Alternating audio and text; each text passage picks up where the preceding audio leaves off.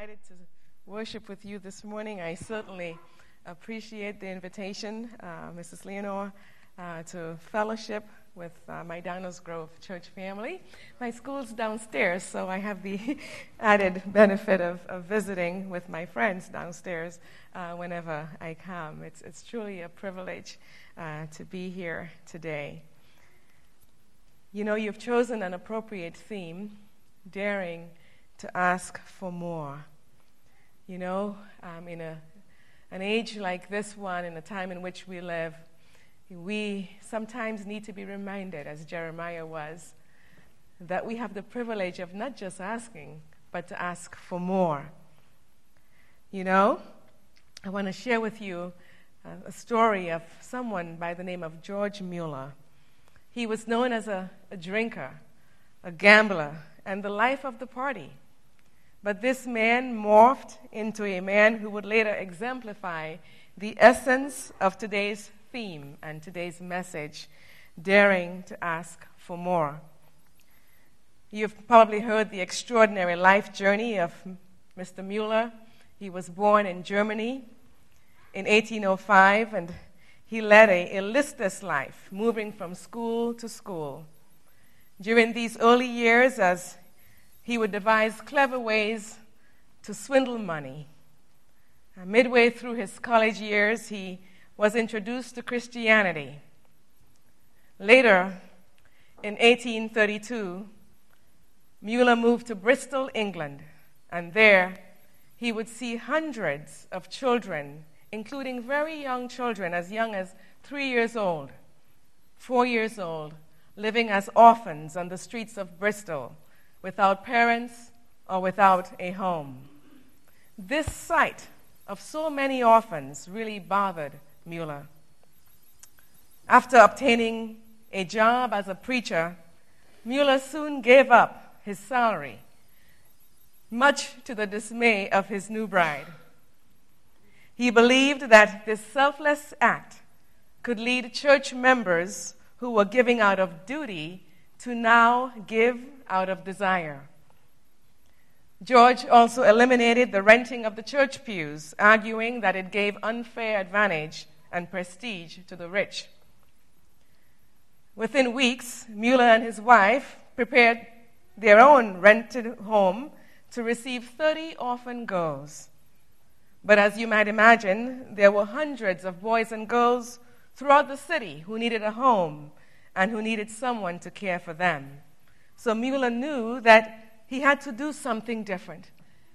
He had to build an orphanage where he could house these children and find t- caretakers to care for them along with his wife. Before long, before too long, Mueller was able to secure one building and later another and then another and still another until 34 years after the first orphanage was built.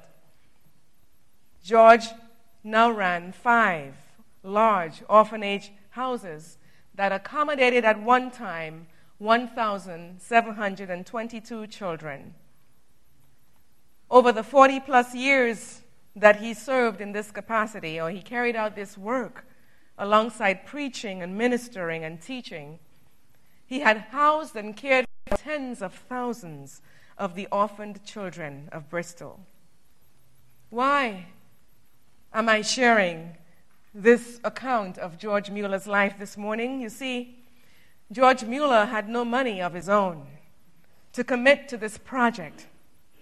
Within the first four weeks of marriage, he had his wife sell all of the niceties that she had moved in with when she married him because he didn't want to be burdened down in case God had called him to move to another place of service. He wanted to be free. He refused to accept a salary, as I mentioned before, which meant that he had no money of his own to care for himself, his wife, and his newborn baby. George did not make any financial requests for assistance. Can you imagine that? He didn't take out any loans and he didn't send any letters out asking for donations. He didn't call Queen Caroline and later Queen Victoria to request money to buy food for the hundreds of orphaned children and to pay the staff and to operate the facility. And as I said before, he did not even go into debt. It cost over 100,000 pounds in the mid 1800s to build those five homes. George Mueller had vowed that he would ask no one but God for assistance, and he determined that he would only go to God for his wants. George dared to ask and ask for more. And when the blessings came, George was ready to receive them. Many times he received unsolicited food donations only hours before mealtime to feed his family or the children at the orphanage, further strengthening his faith in God. Although George remained poor and he never had much, he continued to grant, God continued to grant George more and more and more. George Mueller was not a Seventh day Adventist. On one well documented occasion, George and his wife and his staff gave thanks for the breakfast when all the children were seated at the table, even though there was absolutely nothing in the house to eat. As they finished praying, someone knocked on the door with sufficient fresh bread for everyone, and the milkman gave plenty of fresh milk before, because his cart had broken down in front of the orphanage. Over time, of, over the period of time that he ran the orphanage, George Mueller received the equivalent of 90 million pounds, or today 12,000, excuse me, 12 million 500,000 dollars to care for Bristol's children. What an extraordinary journey of faith. What an extraordinary journey of faith. Join me in prayer as we continue to ask for God's presence. Father in heaven, I desire the faith of George Mueller. We desire the faith of this man, but more so, we desire the faith of your Son, Jesus Christ. So, righteous Father, your servant Paul tells us in 1 Corinthians chapter 2 Corinthians chapter 8 verse 9 for you know the grace of our Lord Jesus Christ, that though he was rich, yet for our sakes he became poor, that we, through his poverty, might become rich. So may the richness and the sweet fellowship of your Spirit lift our hearts and strengthen our faith this morning. Teach us today. We humbly submit our hearts to you. In Jesus' name, amen. Our scripture for today, taken from Jeremiah chapter 33, verse 3, tells us, Call on me, or call unto me, and I will answer you, and show you great and mighty things which thou knowest not. Let's just take a few moments to explore the setting and context for this invitation and exhortation given to Jeremiah. A chapter before that, in chapter 32 of Jeremiah, we are told that Jeremiah is in the court of the, of the king's prison. He's put there by King Zedekiah, the king of Judah. You see, King Zedekiah was quite displeased with Jeremiah for prophesying about the destruction of Jerusalem and the impending invasion of the Babylonians. So he put Jeremiah in prison. Both Judah and Israel would be destroyed, Jeremiah warned, and because the leaders, including the kings and the princes and the priests, as well as the members of the various tribes of Judah and Israel, had again turned their backs on God and led him to be angry with them, they would be destroyed. Although God had taught them and had placed protections around them, so that the neighboring nations would not invade and plunder. Yet they had refused to obey his instruction, which was simply to serve him only. Instead, they had defiled the temple of God. Jeremiah had pronounced that as a result of their disobedience, they would not escape the sword of the Chaldeans, the Babylonians, and the resulting famine and pestilence that would ensue. Yes, the Babylonians would fight against the city. Chapter 32, verse 29, and set it on fire and burn the houses where God's people offered sacrifices to Baal and poured out drink offerings to Baal. The king himself would be captured and would be taken to Babylon. This was a condemning prophecy. Those events just described preceded this extraordinary invitation which God gives to Jeremiah in chapter 33, verse 3, where he asks Jeremiah to call on him. While Jeremiah was still in prison, God again spoke to him. Look with me at the second message that he gave to Jeremiah in chapter 33, verse 2. It tells us, This is what the Lord says, reading from the NIV. He who made the earth, the Lord who formed it and established it, the Lord is his name. Verse 3 Call to me, and I will answer you, and tell you great and unsearchable things that you do not know. God had to remind this man of God God had to remind this man of God, this prophet, the one whom he had called with the responsibility to communicate to God's people on God's behalf. God has to remind Jeremiah of his credentials in verse 2. Essentially, God is saying, I know, Jeremiah, you are in prison. I know you have been treated unfairly. You've been put there unjustly. Your crime was to do what I asked you to do, which was to speak to King Hezekiah and to my people.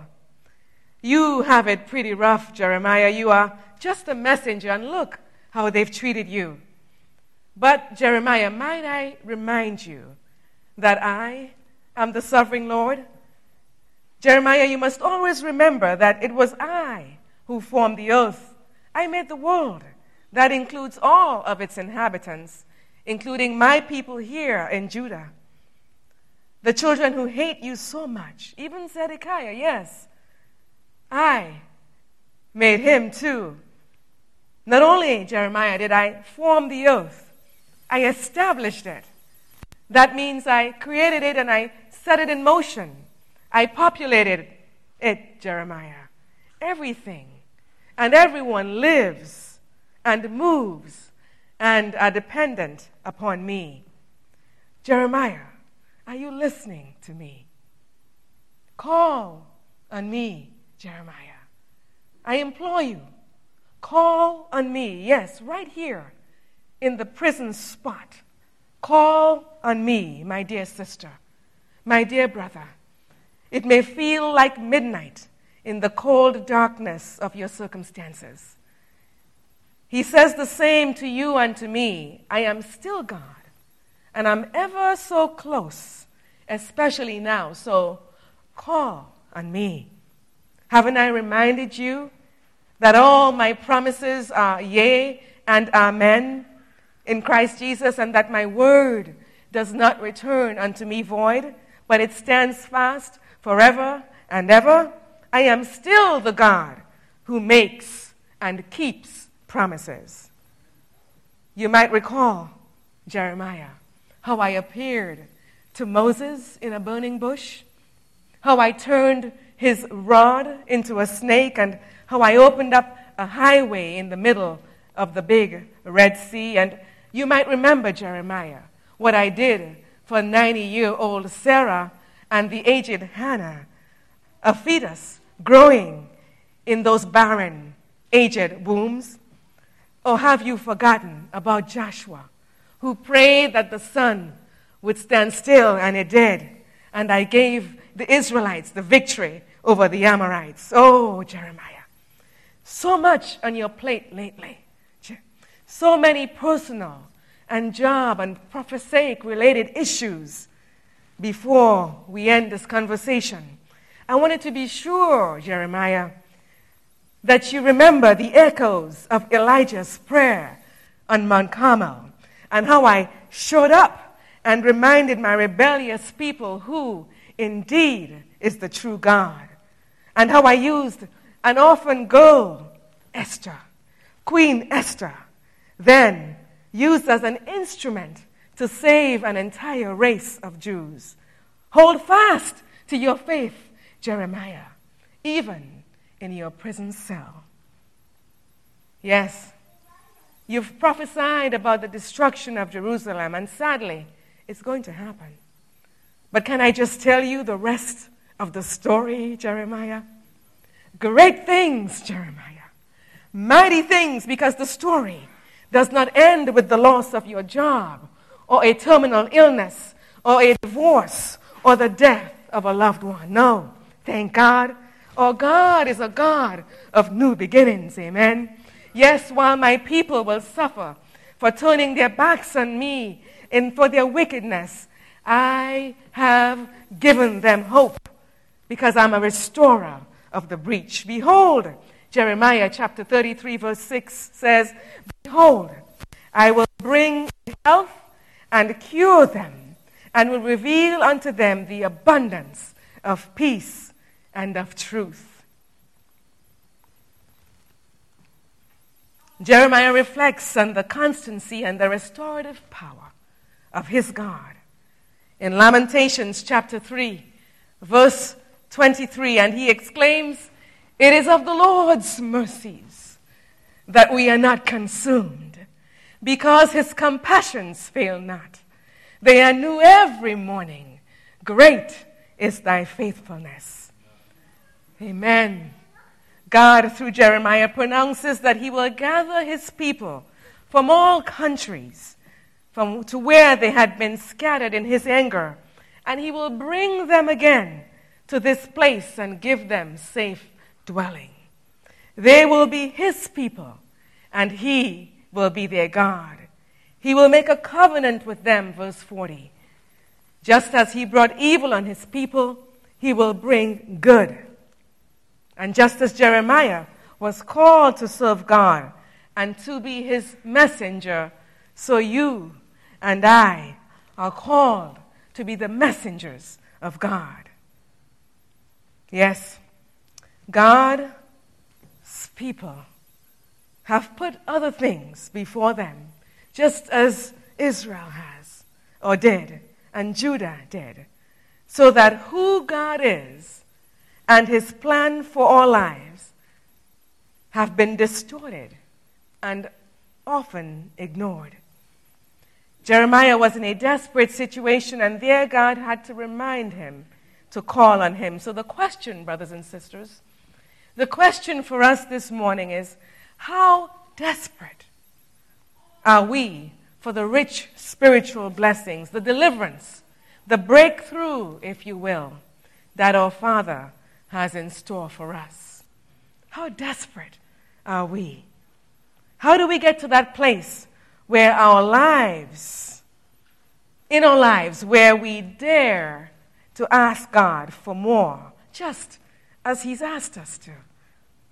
I want to suggest this morning five, six truths that will aid us in this journey of daring to ask for more. First, we must recognize, we must recognize what He has already provided for us we must nurture a thankful spirit. This first attribute is often dismissed in our society of abundance and ease. New technologies, new conveniences, new medication keep us kicking. Comforts and extravagance often suffocate the stark blessings and opportunities God willingly gives to us. And what has he given us, you ask? Life, John tells us, in John chapter 10, verse 10 Abundant life I have come that they might have life and that they might have it more abundantly. The privilege of his presence is still with us. The composer, Thomas Chisholm, says, Morning by morning, new mercies I see, all I have needed, thy hands have provided. Great is thy faithfulness, Lord, unto us. I came to better understand what it is to live with an attitude of gratefulness from an 82 year old Baptist woman, Mrs. Morris. I would see her often on my early morning trips to the health club, barely able to walk, with much needed help from her walker, and later two canes. It was clear that she had a long, long road to recovery, having just had double knee surgery plus other medical complications. I would often hold the door for her as she walked between the double door entrance of the health club. It would take her a very, very long time to walk through. Sometimes it would take five to seven minutes just to walk between the entrance of the double doors to her car, which her husband had parked right there at the entrance, feet away. Oh, she didn't want me to wait long in holding the door for her because she was moving so very slowly. She knew that I was in a hurry to get to my car and to get to work. So she would say, Oh, honey, don't, don't do that. Go ahead, please, please, just, just go ahead. But it never felt right to just release the door and go on my merry way. So I kept holding the door on those occasions. I was learning to slow down know me well. So I had to reply, It's no problem. Take your time. And I was thinking, oh, the faster, the better. I got to go. All along the short but long way to her car, she would beam with a smile and exude a warmth that was palpable. It seemed to ooze out of her from deep down. She would begin praising God as she looked me dead in my eyes, she said, she would say, Isn't God good? She would exclaim, almost beckoning a response from me. She, she would continue by saying, I'm so thankful this morning. Oh, I'm so thankful. Shaking her head from side to side, she's, God is so good to me. Isn't He good?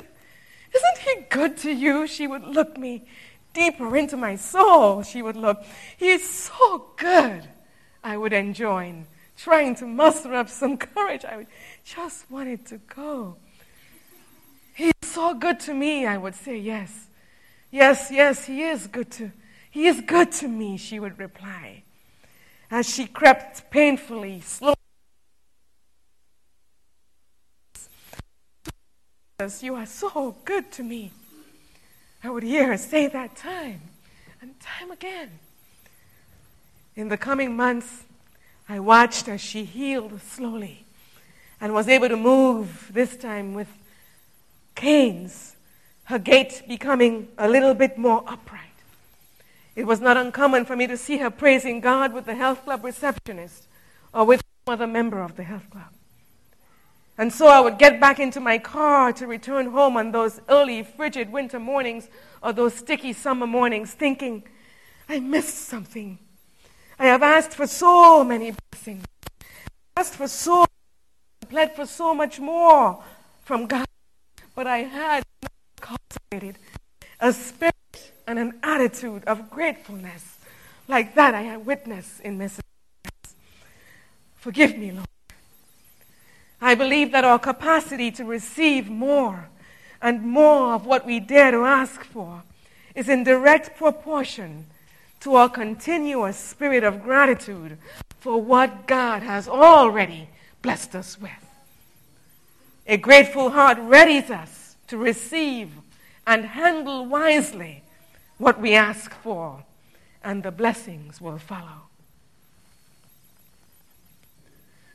The second truth that will aid us in this journey of daring to ask for more involves rearranging and prioritizing to make God first, central, and the final.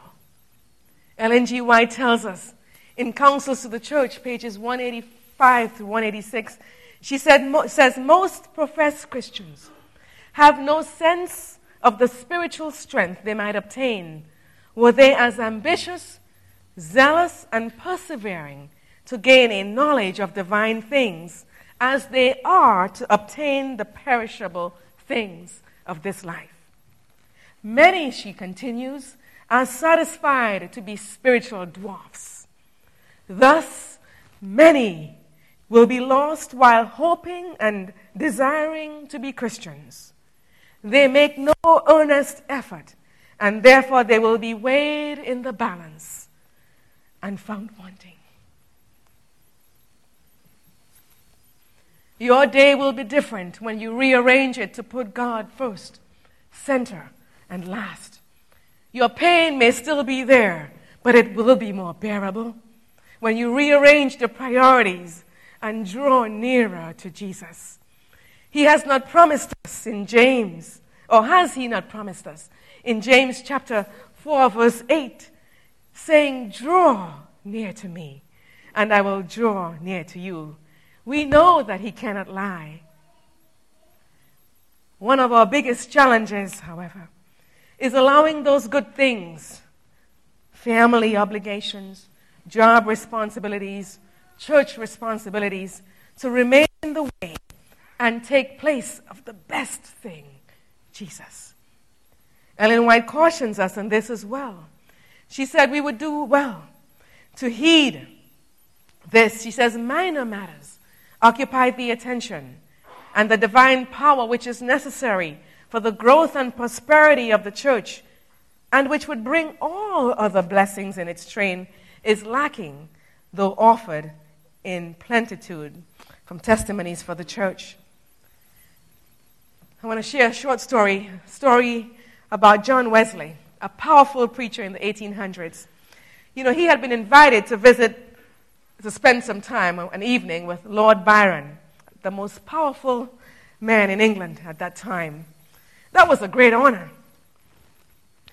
And as people would months and months to get an audience with Lord Byron. However, before the evening was over, John Wesley got up and began excusing himself, saying that he needed to leave. Lord Byron was almost offended. Why are you leaving so soon? he asked. Don't you realize that I am a very important man? And many people would beg, or they do beg, to spend the time at my table? John Wesley's simple reply was this I don't mean to offend you, sir.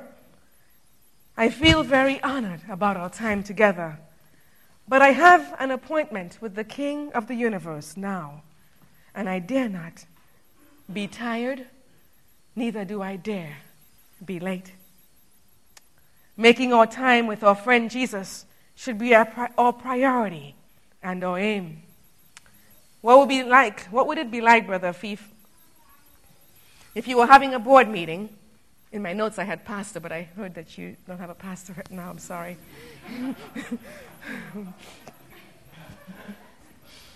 we'll talk about that later. Okay. What would it be like if, as you were having a board meeting, you noticed that throughout the two, two, two and a half hour period, some board members got up intermittently, excusing themselves for some minutes, and then returned. Later, you discovered that their absences were because they had a divine appointment with the King of the universe that they had vowed to keep. Our children know well of the appointment that Daniel and for that, he was thrown into a den of hungry lions. But God saved him. Isn't he a faithful God, a dependable God, an on time God, a God with us? That leads us to our third truth that will aid us in this journey of daring to ask for more. And that is trusting God by hanging on to his promises. Daring to ask for more requires us to trust God's wisdom, not our own, for he sees with laser beam application through the life cycle of all lives and into eternity. So you've got that sickness that threatens to take you out of here. He's got the potent salve for your deep, deep medical, physical, or emotional wound. And that salve may not be physical healing, it may be peace of mind. Trust Him still. Don't doubt Him. Much of the healing that we really need is healing from our fears and healing from our doubts of who God is and what He can do in us and for us.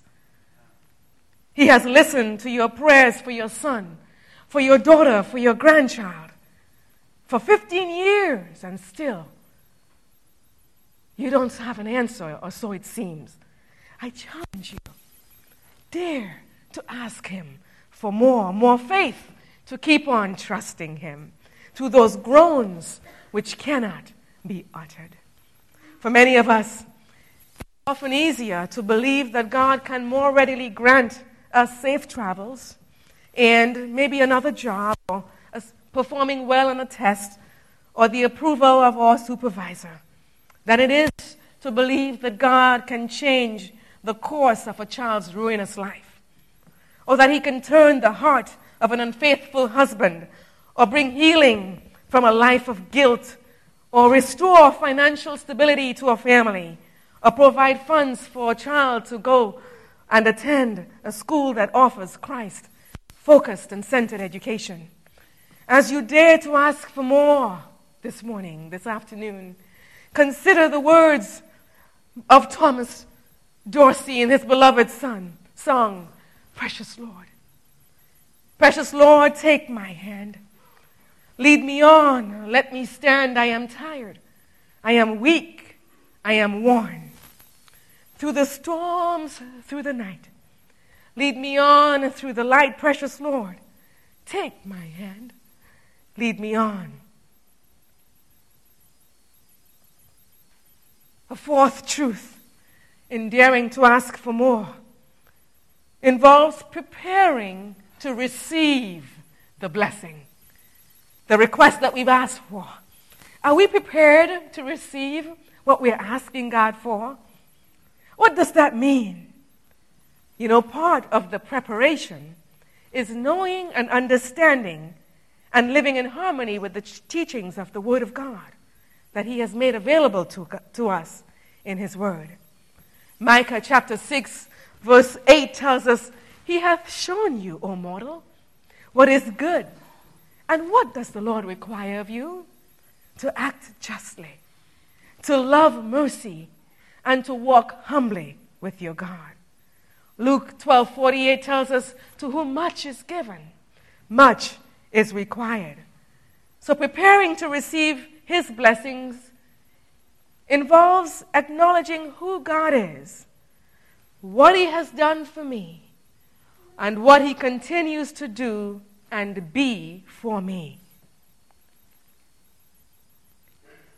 So, this kind of preparation involves examining ourselves, I believe, doing a self assessment, asking ourselves, what is our present state? What is our physical, emotional state?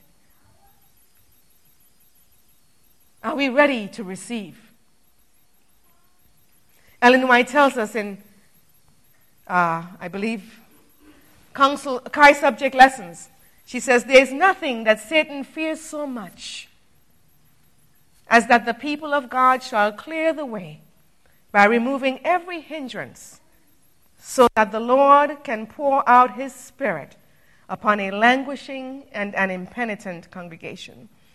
It was so liberating for me as I heard of the accounts of the reaching out into the Downers Grove community and powerful. I'm going to keep that sheet and share that with my husband. we could steal some ideas there. Isn't that what God is looking for in His people? So let's do a self assessment to see if there are any spiritual breaches in our lives that may be holding back, holding us back from the blessing that God desires to give to us. For Mueller, All that was given to him was used for the care and the nurture of Bristol's children. Every dime donated was accounted for in the meticulous records that he kept. No donation that was made to the school was taken to feed his family, who themselves went hungry at times. Have we been good stewards? He has blessed us with children. Have we been good stewards? How about our health? He has blessed us with health. Have we been good stewards? Can He trust us to use wisely what we are asking for? We remember well the account of the ten talents that's recorded in Matthew chapter 15, verses 40 through 30, where uh, a man going on a journey calls his servants and gives to one ten, five, ten talents, another five, and another one. The one who received five and ten invested their talents, but the one who received one did not. The master responds to him who received one. By the way, he doubled the ones who received ten and five. But to the one who received one and hid it or buried it, the master responds in verse 27 You wicked and slothful servant, then you ought to have invested my money with the bankers, and at my coming I should have received what was my own interest. So take the talent from him and give it to him who has the ten talents. For to everyone who has will more be given, and he will have in abundance.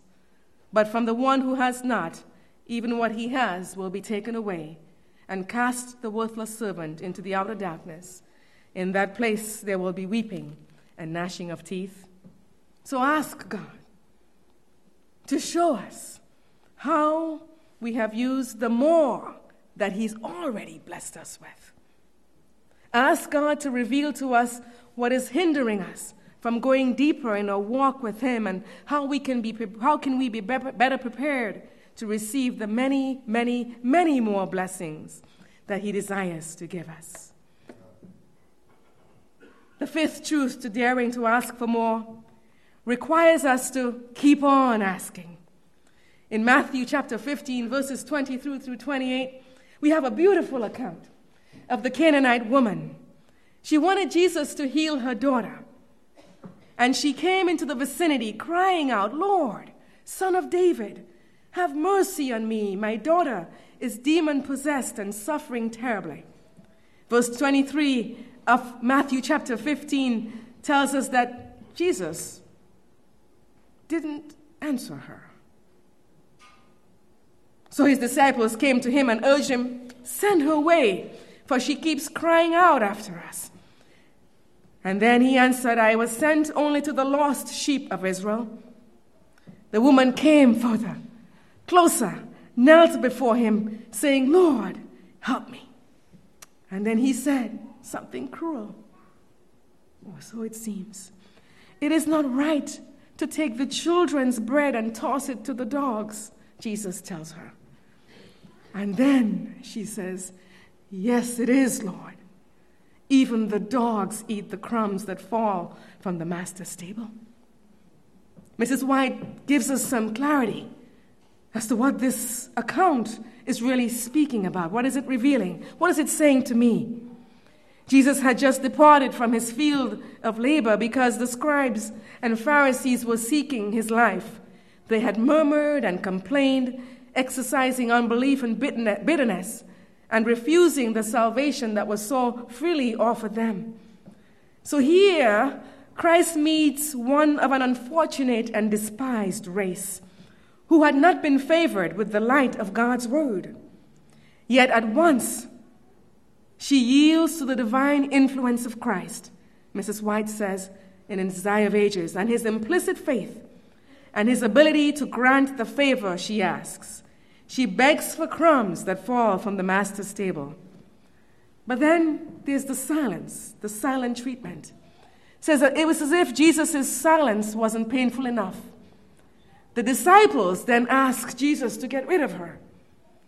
And finally, Jesus see, says almost a damning word to her. He says, I'm not sent to help people like you. Or he says, I'm sent, I shouldn't put words in the Lord's mouth. The Bible says, I am sent, Jesus said, I am sent to help Israel. The implications here are that he's not sent to help her. And in response, she falls and cries out for help. Again, Jesus speaks, It is not good for me to give the children's bread to dogs. Ouch. Did you catch that? Not only has Jesus ignored her cries and the disciples sending her away, Jesus reminds her that he came for Israel and not for her. Now he's compared her with a dog. What an insult. But for this woman, you see, Jesus, he knows everything. He's trying to teach a lesson. Mrs. White says, if only she may have, referring to this Canaanite woman, the privilege of a dog. She's willing to be regarded as a dog. She has no national or religious prejudice or pride to influence her course. She immediately acknowledges Jesus as the Redeemer and as being able to do all that she asks of him. It is not good to take the children's bread and throw it to the little dogs, Jesus had told the woman. And then I, in my unsanctified imagination, hear her pleading, But, but, oh Lord, you said you will have mercy on whom you will. You did say that in your word. And you did say in your word that the prayer of a righteous woman avails much. You also said that they that call on you, you will in no wise cast out. I remember also hearing, I am thinking the woman might have thought, that if I cast all my cares upon you, you will care for me. You cannot lie, God. Jesus, you won't lie. It's a message for us today to hold fast to our faith. Our faith, which is tried in the daily ups and downs of life. Jesus says to the woman in verse 28 Woman, you have great faith, your request is granted. And the Bible tells us that at that moment, her daughter was healed. Hebrews chapter 11, verse 8, Paul cautions us that without faith, it is impossible to please him. For he who comes to God must believe that he is, and that he is a rewarder of those who diligently seek him. Furthermore, in Acts of the Apostles, Ellen White writes, they claim little when they might claim much, for there is no limit to the promises of God. Jesus' response to this woman was not, yes, to test her faith, but it was also a lesson for the disciples, and more importantly, for us, that our faith should not grow weary, even in the most dire of circumstances. So keep on exercising faith in God. And that leads us to a final truth that will aid us on this journey of daring to ask for more, which is to tell. Tell it. Tell of His goodness. Wasn't that what this lady was doing at, when she met me at the health club? She'd see me day after day. Tell of His goodness. The song that we sang at AY or the children sing in church school I will tell of the goodness of the Lord always. With my mouth will I make known his faithfulness through all generations. Tell of his goodness when you walk along the aisles of the grocery store. When you rise in the morning, if you're sleeping next to a woman or a man, your wife or your husband, tell of his goodness. As you drive the kids to school, Tell of his goodness when you sit at the dinner table. I know we don't do that anymore. We're too busy. Tell of his goodness when you're spared from a near accident because you're texting and driving. Tell of his goodness when you sit in the beautician's chair or as the nurse takes your blood pressure. Tell of his goodness when you receive a good diagnosis or when you receive a disappointing diagnosis. Recount his goodness as you see your retirement earnings fluctuating with the volatility of the bear market, of the stock market. Tell of his goodness when you rise up in your home, and of his goodness when you go to bed at night. Tell of his goodness because the thief, the enemy, comes to do one thing, which is to seek to kill and destroy. But God says that I have come that you might have life and that you might have it more abundantly. Church family, tell of his goodness. Hold fast to the promise that he is faithful and that his word will not return to him void. Daring to ask for more, to recap, encourages us to nurture a thankful spirit, to prioritize to make God first, central, and final. Daring to ask for more requires us to trust God and to do so by hanging on to every promise that He gives us. To prepare to receive a blessing. As we ask for more, He's going to bless us. But we must be prepared to receive those blessings. And then we must keep on asking and keep on asking because He's asked us to do that. And lastly, we must tell it every chance we get. Tell of His goodness. Think about what can I tell this afternoon as I go home, tonight as I call someone on the cell phone. How can I praise and tell of God's goodness? May we live, brothers and sisters, according to his word. As Christ says in John chapter 14, verse 14 If ye shall ask anything in my name, I will do it. If any man serves me, him will my Father serve.